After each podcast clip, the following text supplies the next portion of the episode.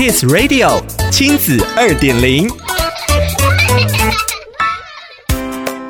欢迎收听亲子二点零单元，我是 JoJo。提到资优生，都会联想到成绩优异、头脑聪明等这些特征，但其实资优生也算是特殊教育的一环哦。今天的亲子二点零，就让我们来聊聊，身为资优生的家长该如何陪伴孩子们成长。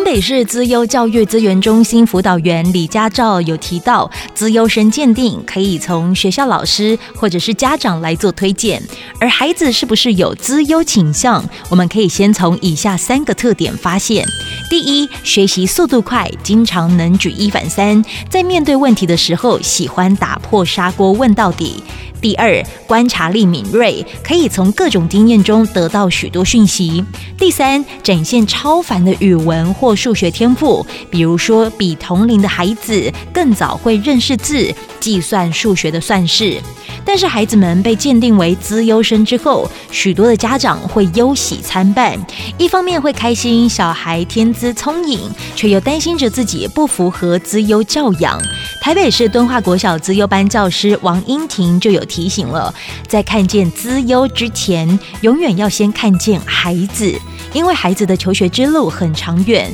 父母的功课是为小孩扛着社会压力，并且趁着在小学期间提供一个能让孩子尽情探索的空间。那么，面对孩子抽离原本的班级去上资优班课程之后，和原班同学人际关系的问题该如何解决呢？台北市西湖国小资优班教师邱红玲就有指出，资优生主要都会利用午休或自习的时间参加资优班课程。其实抽离原班级的机会并不多，但家长可以透过以下三个指标来观察资优孩子的心理素质状态：第一，有幽默感，凡事都能一笑置之；第二，有敏锐的洞察力，可以常常反思自己。第三，有情绪转化能力，把负面情绪转移到其他目标上，避免让情绪恶化。透过观察与陪伴，加上老师跟家长的共同努力，当孩子了解到每个人都各有所长的时候，